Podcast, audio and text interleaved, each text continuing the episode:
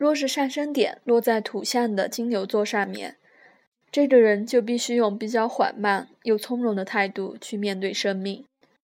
上升点金牛座必须规划、组织，并且有条不紊地朝目标迈进，而不是冲动的一头栽入。与上升点在白羊座的人相比，上升点金牛座的稳定性意味着此人必须花更长的时间维持或停留在每个阶段的经验里，但他们也可能会变得太过懒惰或是好逸恶劳。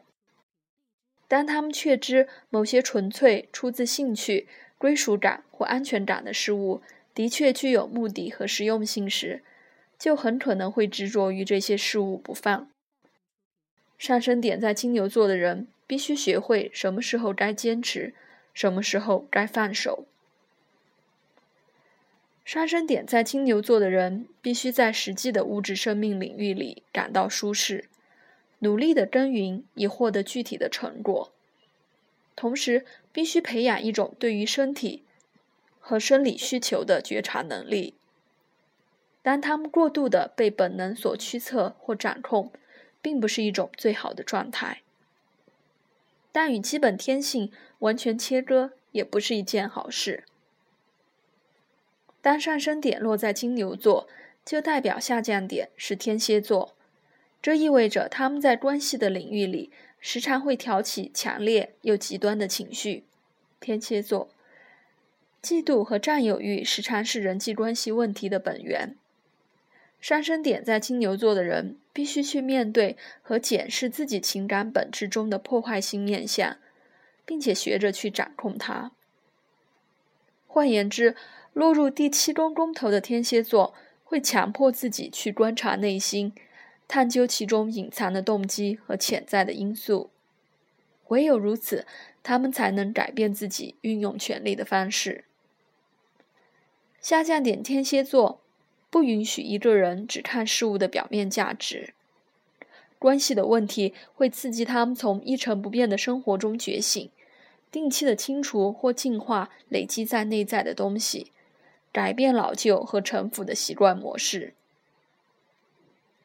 我发现上升点在金牛座的人会有两种不同的体型，比较常见的是结实、稳重且壮硕，健康，有着如甘卷草般的乡村模样，或是有如福斯塔夫莎士比亚作品《亨利五世》中一个沉鱼享乐、丰满多肉的人物般的外表。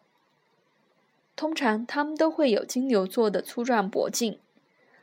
另一种上升点在金牛座的人，外形较为精致，有如雕刻般的容貌，展现了金牛座的守护星座金星的美感。女演员费雯丽就是这一种类型的代表。她的上升点落入金牛座，而金牛座的守护行星金星又落入第十宫。